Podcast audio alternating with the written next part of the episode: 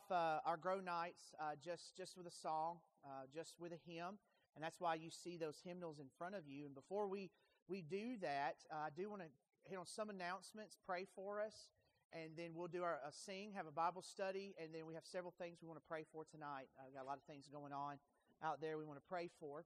And um, but far some of announcements for you going on. Obviously, um, number one, one of the big things we. Father, we love you and uh, we rejoice that we can have the opportunity to pause in the middle of the week during work and, and school and just the busyness of life and just to pause for an hour and to worship you, to, to sing songs to your glory, to hear your scripture um, explained and, and taught. Father, we praise you for that. So, Lord, we ask that you would be with us tonight. Fill us with your spirit, instruct us, and lead us in all things. In Christ's name, we ask these things. Amen. Brother. Sometime, but that's okay because we still had jobs, right? We still had power, so to speak. We still had running water and food, and we weren't in jail over, over Jesus Christ. So, what the writer of Hebrews wants to do in this letter is to spur them on to perseverance, to persevere to the end. And how he does that through this letter, if you remember, there's three things he's been doing.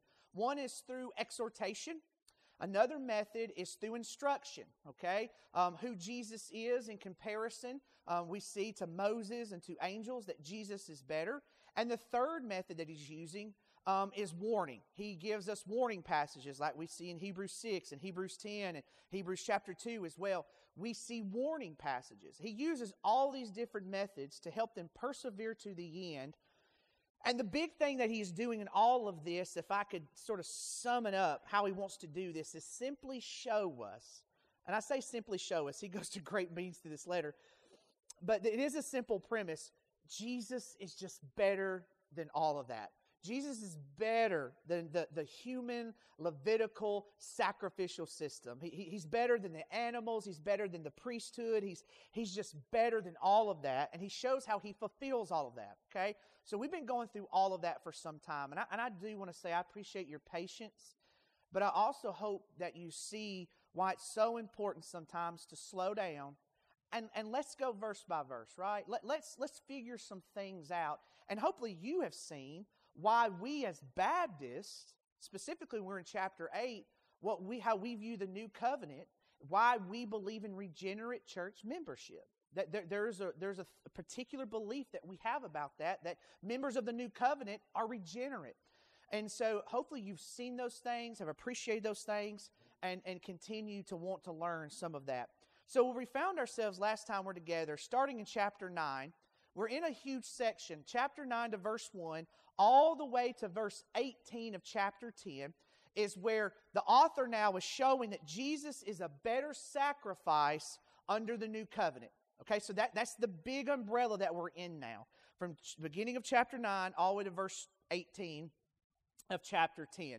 So if you remember, the beginning of chapter 9, we looked at that free access to God was not granted under the old covenant. We looked at the tabernacle and the temple and all the furniture, and we saw all these things that you had to do to get to God. And guess what? Could anyone and everyone just go in the temple and go in the Holy of Holies and just see God when they wanted to? Couldn't do it, right? Only how many? One. And how often could he do that? Once a year. Okay? So the tabernacle, how it's designed, even shows there was no just open access to the throne of God at that time. So the writer shows that. He also shows that Jesus, in verses 11 through 14, Jesus has entered for us that, that, that, that heavenly tabernacle, uh, the, the, the, true tabernacle, uh, offering up his blood as the high priest. So, because of that, under the old covenant, we didn't have free access. But in Jesus and his blood in the new covenant, we have free access, right? The veil is torn, sin has been paid for. You and I, um, at home, sitting on our couch with our Bibles, in a, a, pastoral study, in your car, wherever you find yourself, you and I, Jesus as our mediator, as our intercessor, a high priest, we come in the name of Jesus, and guess what?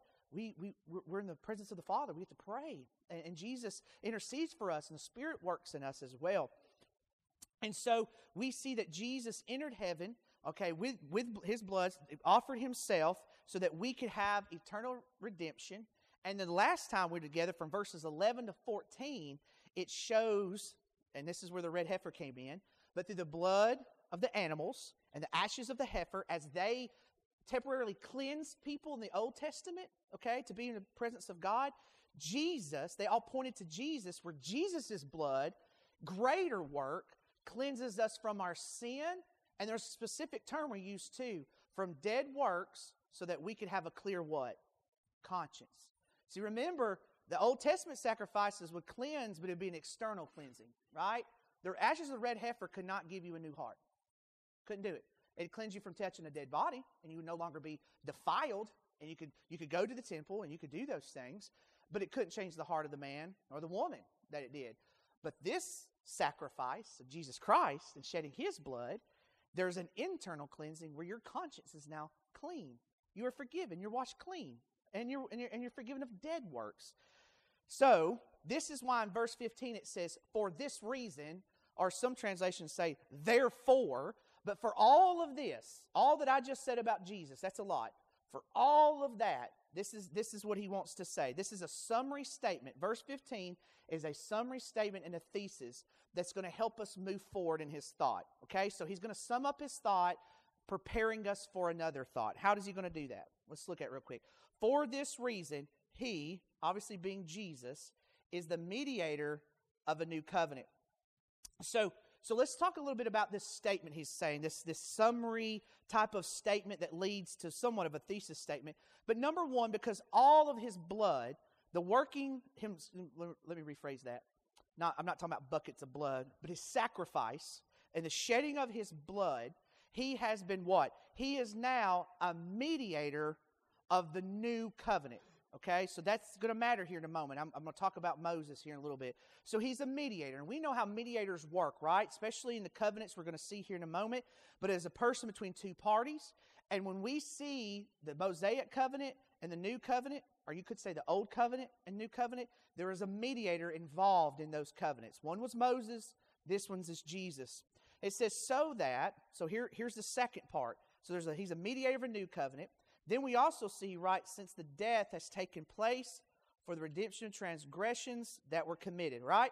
So he's a mediator of a new covenant. A death has taken place. What does that mean? He became the mediator of a new covenant by the means of death.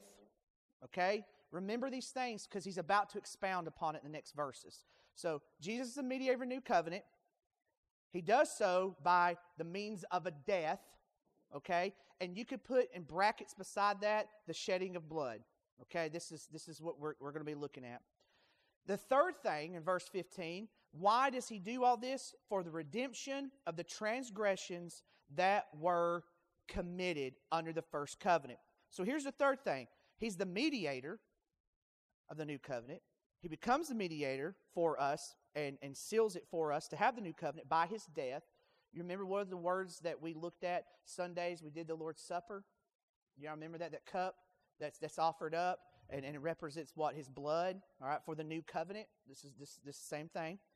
Thirdly, is for what? For the redemption of the transgressions that were committed. And look at this, all right, under the first covenant. Okay? Now, this first covenant is the same language and terminology as Old Covenant. We would say Old Covenant, but he's pointing back to the Mosaic Covenant. So here, here's a theological thing we need to discuss. How were Old Testament saints saved? How were Old Testament saints made right, or let me use a biblical word, how were Old Testament saints justified before God? That's a question we need to ponder, right? And, and, let, and as we expound upon this, the reason that it's important is because if we start coming up looking back to the Old Testament and we start pointing to works and other things outside of the saving work of Jesus Christ, guess how many ways of salvation that you just came up with? Two. Two, right? And we know Jesus exclusively is the only one that can save a sinner. Our justification and the grounds of your justification is not your good works. The grounds of your justification is not even faith. The grounds of justification is the work of Jesus Christ upon the cross his death, his burial, and his resurrection. That is our righteousness. Okay? So, so what do we do with that? Well, let's be good Bible students, right? Let's turn over for a moment. Let's go to Romans chapter 3. Because what we want to ask are the transgressions of those under the first covenant. So let's think some examples of people in the first covenant. One that Paul, two that Paul loves to use time and time again uh, for us. He does this in Galatians, he does this in Romans that we're about to read, is a patriarch and a king. The patriarch is Abraham, the king is King David. So he wants to use Old Testament examples to teach us Abraham was saved by faith alone in Christ alone. Good. I'm glad it's not controversial because you'd be surprised. Some people be like, uh, David is saved, justified by faith alone, in Christ alone. When you hear me say that Jesus was not plan B, but he's the plan, that's what we mean. Okay? Abraham entered into heaven, was made righteous, imputed righteousness imputed to him because of Christ. Okay? Not because of animals, not because of Levitical code or Levitical system, all right? None of those things. So, so let's talk about that. Let's look at some scripture. So let's go to Romans chapter 3. I know you're there. Romans chapter 3, go to verse 25 and 26. This is going to set us up for some other things we're going to look at. Let's go to verse 24, excuse me. Being justified, there's that word, freely by his grace through the redemption that's in Christ Jesus. Okay? That's pretty much what you just said, right? Grace alone, faith alone, Christ alone, justification. Verse 25, whom God sent forth as a propitiation by his blood through faith. Now, now hear these next phrases, these words. To demonstrate his righteousness. So God demonstrates his righteousness through the penalty paid at the cross through the blood of Jesus. How, how does the cross demonstrate, Jesus is dying for our sins, how does that demonstrate God's righteousness? What, what would you say to that? I, I like to. Now, y'all could talk about a red heifer with Mark, and I'll ask a question. No, it's just okay. All right. But, okay. Jesus was righteous, okay. So think about it. Jesus is dying in our place to pay for what? Our sin. And there is the judgment of God that God is just upon sin. So if God is just, that shows that He is righteous, that He is right in, in, his, in his being, his morality, all that. So it says that He may demonstrate His righteousness. God upon the cross not only shows His love, but hear this it also shows that God is holy and just and He is righteous. He does answer sin. Okay? We see that at the cross, okay? Now, let's move on to still in the same text, verse 25. Because, read this, in his forbearance, God had passed over the sins that were previously committed. Well, wait a minute, preacher. Did you just say? Did you not just say that Christ answered? And that's the point Paul's making. It's because you got to ask about this. Was Abraham perfect? Did Abraham sin? Know, remember he went into a town and lied about his wife being his sister? David was David a sinner? Everybody's like, oh boy, right? Right, we read Psalm 51. We see his confession of sin. We see all of that. So, what if the animals couldn't atone for that sin, and Jesus hasn't come yet? Then, then how how are they in Abraham's bosom, as it's called in heaven? How does that take place? Well, the text tells you. What does it say that God did? His forbearance. God passed over the sins. It does not mean He forgot them. All right? It doesn't mean that there's some other means of paying for sin and God just throws it away. Watch this. That were previously committed. Now look at this in verse 26. To demonstrate at the present time. So you see the contrast? There are sins that were previously committed in the past. Well, what, what, what's going to happen with Abraham's sin and David's sin? To demonstrate at the present time his righteousness that he might be just and the justifier of the one who has faith in Jesus. So let me explain it this way. This is the power of the cross. Abraham, we're going to see here in a minute too. Abraham, David, Jesus at the cross. God had forbearance, right? Jesus goes to the cross not only to, to, to die for our sin as the bride of Christ, But do you know who else is part of the bride of Christ? Abraham and David and those men. And so, guess what Jesus does on the cross? Even though David is dead, even though uh, Abraham is dead, what does God, what does Jesus do with their sin? He atones for it. He atones for it. So, so let me say it this way, and we're going to see this in a moment in, in Romans again. Abraham and David placed their faith in a coming Messiah. You and I place our faith in a Messiah who has come. So let's put the cross here, if I may use a visual illustration. They put their faith in a coming Messiah. We place our faith in Messiah who has come. But guess what? Both are faith in Christ alone. Okay? The timing of Christ's death, yes, it's important, but when it comes to salvation today before God, it atoned for Abraham and David's sin. David's, David was a murderer, right? Adulterer. Christ atoned for those sins. He paid for David's sin. James, I have lied. I have lusted. I have envied. I have I've, I've had outbursts of wrath in my life. I, there's all these things. Christ atoned for my sin, even though what? 2,000 years ago. Okay? All that. So when we look to the Bible, the Old Testament saints, New Testament saints, they are saved by the same means Jesus Christ and Christ alone. Okay? Abraham and David were not saved by a different method or different means. And then God got frustrated and said, Let's go to plan B. Christ, will you run down there? How do we know that? How do we know that Jesus is not plan B? Genesis chapter 3.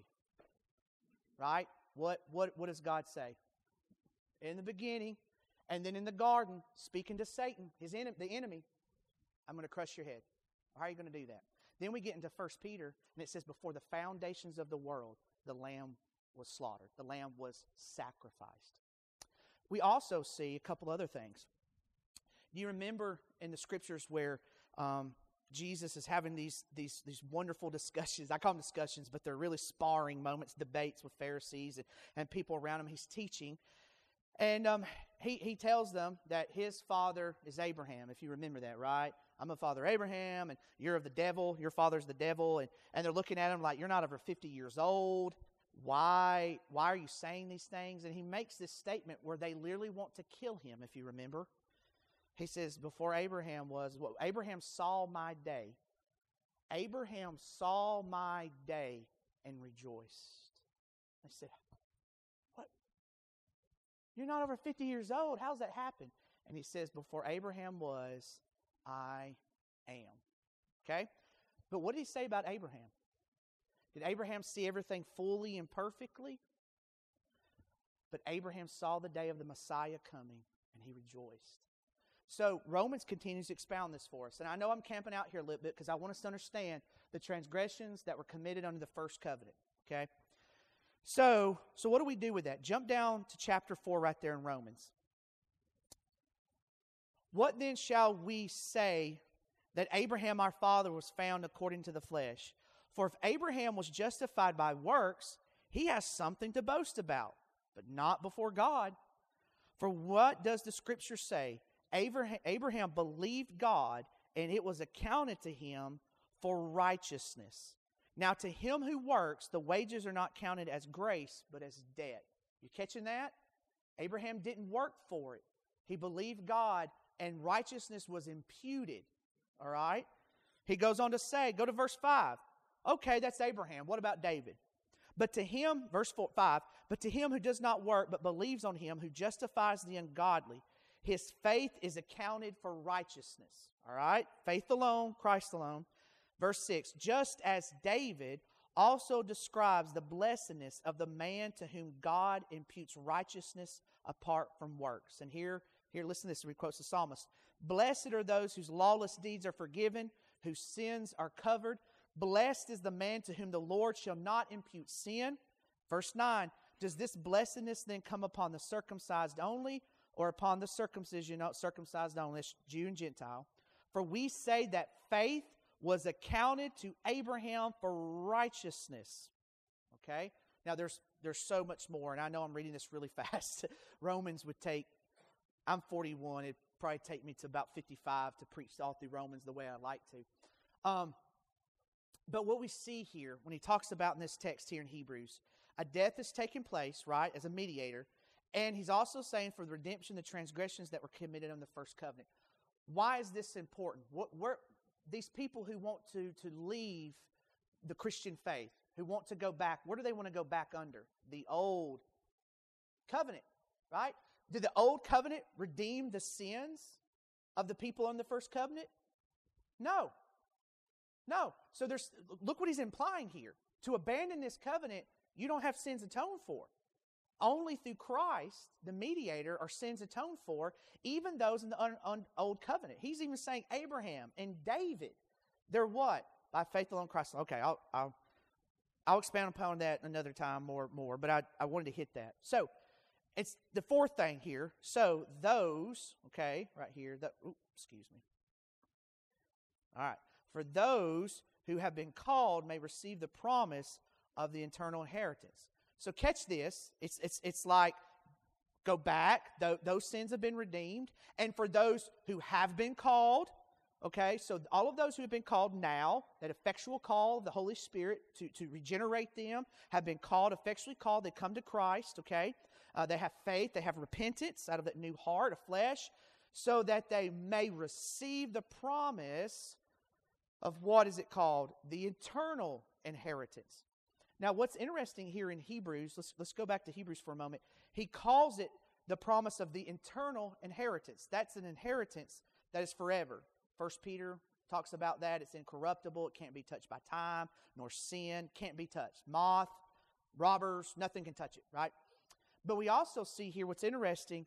He says in verse 14 earlier, How much more shall the blood of Christ, through whom the eternal Spirit offered himself, now, what he's saying is those who are called may receive the promise of the eternal inheritance. So there's a little bit of a theme here, the word eternal, eternal, okay? But he wants us to understand that through Christ, as a mediator of a new covenant, through the means of death, not only redeem the sins of those in the first covenant, but also that those who have been called will have what? An eternal inheritance as well. Okay? This is a summary type statement, and he's moving, moving forward with it. There, there is jam packed, a massive amount of stuff in this one verse. Matter of fact, one of my favorite theologians, uh, John Owen, has like 500 pages almost on just one or two verses concerning this. But don't worry, I'm not at all going to be doing that. So, so, so what do we do with that? I would argue from verses 16, sort of on to the rest of the chapter, but verses 16 to 22, he's going to expound on a couple of things for them to understand. Okay? Because that's a lot. That's four things in one verse. Okay? That's a lot, right, to unpack. So let's look at something specifically through the rest of the text in verse 16 and 17. He's going to use an analogy. Okay? He's going to use an illustration. And, and he uses the word here in the NASB, they use the word covenant. But some of y'all may say will or testament. Okay? So, why is Jesus the mediator of a new covenant? Why is the new covenant in effect for us? We says, for where there is a, and I'm going to highlight this, a covenant, there must be the necessity uh, uh, to be a death of the one who made it. Verse 17, for when a covenant, and, and, and in your notes you can put a testament or a will, and I'm going to explain what I mean, is valid only when men are dead, for if it's never enforced while the one who made it lives. So, so you're saying, why did Jesus have to die? And what he is saying here, he's using an example that we all understand. So you have an inheritance, right? There's an eternal inheritance, and let's say your mom, dad, they, they have land, they have money, they have things. And when they pass away, you get before the attorney, and what do they read? It's the reading of the, the will. That will only takes effect while they're alive or when they pass away. Have to pass away, okay? So what he's saying here, we understand there are certain something like a contract, but wills and testament that only take effect when death happens. Okay, a death has to happen. That's what he's saying, verse 16 and 17. It's an analogy, okay? Um, it's an example that we understand. We shouldn't be surprised if there was a death with the new covenant. And he's going to show us here in a minute, biblically in the Old Testament. So we understand that, that a death has to take place. So he shows here death takes place, okay? We see it in verse 16 and 17, all right? That a death is necessary, and it's the same of the old covenant and the new covenant. The old covenant, a death took place. I'm going to show you here what it was. And in the new covenant, a death took place. Okay? So we'll move up. So we're in verse 18 now. Let's move up I say move up, but move over or down for you guys, verse 18. Here we go, verse 18. Therefore, okay, what has to happen? Even the first covenant, and remember at the very top, what's the first covenant in this text refer to? The old covenant, right? Mosaic covenant, okay, was not inaugurated without blood. So, one of the things we need to remember, we read Hebrews, when it says with blood or without blood, it also means death. Okay? Something has died. It's telling you something has died. The shedding of blood doesn't mean, like Jesus on the cross, it doesn't, need, doesn't mean he only needed to shed two quarts of blood, right?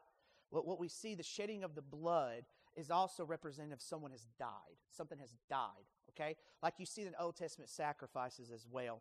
So take your Bible again as good Bible students, and let's go look at Exodus 24 for a second. Because he makes this argument. The first covenant was not inaugurated without blood. Okay, well let's well let's see. You make this statement, let's see if it can be backed up. Exodus 24. Get there. So, just real quick, for a time that we got, I'm try to. We, we know uh, the initial Mosaic covenant, the initial, I say, covenant going up. He, he, he gets the stone tablets. As this is happening, they, they make an idol, a golden calf. God says, You better go get him. um, I'm going to kill him. You better go get him. Moses gets down there, halfway down. Moses sees all this. He's starting to notice everything. He's holding the tablets, and what happens? Is he excited? No, he gets angry. He, he hears the cheering, he hears the celebration, the party, right? And he th- casts them down. They're broken. Then we see what happens after that, right? This it's when the showdown happens. All right, the law he gives other law responsibilities, tells Moses about it. Anyway, so they're afraid. So let's go to let's go to Exodus 24 and, and let's read something specifically. Okay, let's go to let's start in verse 1, we'll read down to verse 8 and we'll stop. He, God, said to Moses, Come up to the Lord, you, Aaron, Nadab, and Abihu. Those names are important. They come up to the Lord even now the, to the mountain. Later on, those two guys God kills in Leviticus 10. And 70 of the elders of Israel and worship from afar. So Moses alone shall come near the Lord. They shall not come near, nor shall the people go up with him. So Moses came and told the people all the words uh, uh, of the Lord and all the judgments. All the people answered with one voice. And hear this all the words which the Lord has said. What's the response? We will what? Do. Okay. Moses wrote all the words of the Lord. He rose early in the morning, built an altar at the foot of the mountain, 12 pillars according to the 12 tribes of Israel. He sent young men of the children of Israel who offered burnt offerings and sacrificed peace offerings of oxen to the Lord. Then Moses took half the blood and put it in basins. All right? So half that blood of those animals is in basins. And half the blood he sprinkled on the altar. So he sacrificed all these animals. So he gets the blood here, puts it in the basins. He gets blood here and puts it in basins. He takes that blood and he sprinkles it on the altar. That's important to remember, okay? Verse 7 Then he took the book of the covenant. That's the two tablets, okay? That this is the book of the covenant, okay? The, the Mosaic covenant, the law here. Reading it in the hearing of the people, and they said, All that the Lord has said, we will do. And then they even emphasize it more. And what? Be obedient. Okay. This is the old covenant. Did we not just read in Hebrews? It has to be inaugurated. It has to be, how is it inaugurated? How is it taken into effect? Here we go, verse 8. Moses took the blood and sprinkled it on the people, and he said, This is the blood of the covenant which the Lord has made with you according to all these words. This covenant was inaugurated with blood. But here's the thing Moses, as a mediator, Moses is the mediator. He brings the word of God. He bring here's the covenant God wants to make with you. But blood, death, has to take place for this to be inaugurated and take effect.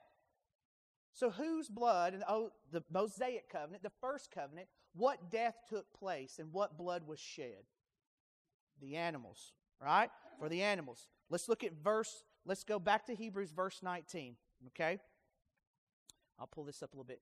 For when every commandment had been spoken by Moses to all the people according to the law, he took the blood of the calves, the goats, water with uh, scarlet wool, hyssop, sprinkled both himself itself and all the people, saying, This is the blood of the covenant which God has commanded you. All right? Verse 21. In the same way, he sprinkled both the tabernacle and all the vessels of the ministry with blood. And according to the law, one may almost say, all things are cleansed with blood. Without the shedding blood, there's no forgiveness of sin. So blood is shed, and then he goes to the altar, sprinkles it, smears it. Then he also goes to the people. Remember the, the basins? One was for the altar and all that, one was for the people. What the text tells us here that in, several places too, we've already noticed that one of the things that blood would do was purify. So as Moses gathers this, this blood, gets a hyssop branch, puts it within there, uh, as Mark talked about what the hyssop branch was, this, this, this thick type of thing, it could take up blood. And he, the people standing out, and he would sprinkle them, all right, and cast blood out upon them. And we've talked about this before, but why is that important? Well, one of the reasons is, is the purification. It purified the altar, okay, and it also purified the people. It set them apart for this covenant, okay? It, it, it, made them clean in that sense for the covenant. Even though it was a temporary, we see, but it set them apart, and there's the purification. Because this is what even says in the text, does he not? Likewise with blood, the tabernacle, and all the vessels. And verse 22, according to law, almost all things are purified with blood. So they would be set apart. There was a purification to it. Also, we also see it reminded them if blood had been shed, how did they get that blood? Something died. So it's a reminder not only that there's purification that takes place as the people of God, they were holy, they are set apart, they are the nation of Israel and the Mosaic covenant, but it also reminds them that it took blood to do this. Something died and died in their place, and blood was shed to remind them something had died, but also reminded them, specifically in the Old Testament, what they would call a covenant breaker. Remember, we just read in Exodus in two different times? What was their response when God said, I want you to do this? What did they say? We'll do it. We'll do it. Did they do it? so, guess what? The curses should fall upon them, right? Does it not Numbers? There's this mountain of all the curses that God says if you follow and do, and there's the mountain of blessing, these two mountains he points to.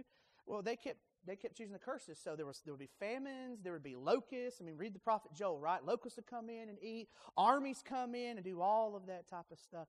It also reminded them of the consequences of breaking covenant is death. There's a curse in breaking the covenant. So we're in Hebrews. We fast forward, and then there's a new covenant. And all of a sudden, as we just saw up here, there's no longer Moses, but there's a different mediator who shows up. And who is that mediator? Jesus. And now there's a new covenant. It says, now this law is going to be written on hearts and minds. Their sins are going to be forgiven them, and I'm not going to remember their sins. I'm going to know me, them. They're going to know me, where I don't have to go to the person in the new covenant and say, Mark, you need to know Jesus. Why? Mark knows Jesus. He's regenerate. He's a member of that covenant. That's a good news covenant. Well, guess what? According to Hebrews, has to take place in that. Or that new covenant has to be inaugurated with blood. Yeah, we see the blood there. So Jesus dying, all right, on Calvary, we see that through the shedding of his blood in the new covenant, and think about this for a moment, that you and I can be purified and cleansed, and our penalty is paid for. So think about those things, realities we see in the Old Testament, we see fulfilled that are for eternity in Jesus. And we sing about it, right? Are you washed in the blood of the Lamb? Why, why, why do we sing that? Because the new covenant been inaugurated through the blood of Christ, and now in Christ, washed in his blood, you are purified, and your conscience is purified. You are cleansed. Your sins are forgiven. And the penalty of death that would come upon a covenant, the curses, can't come upon this covenant. Why? Jesus' blood.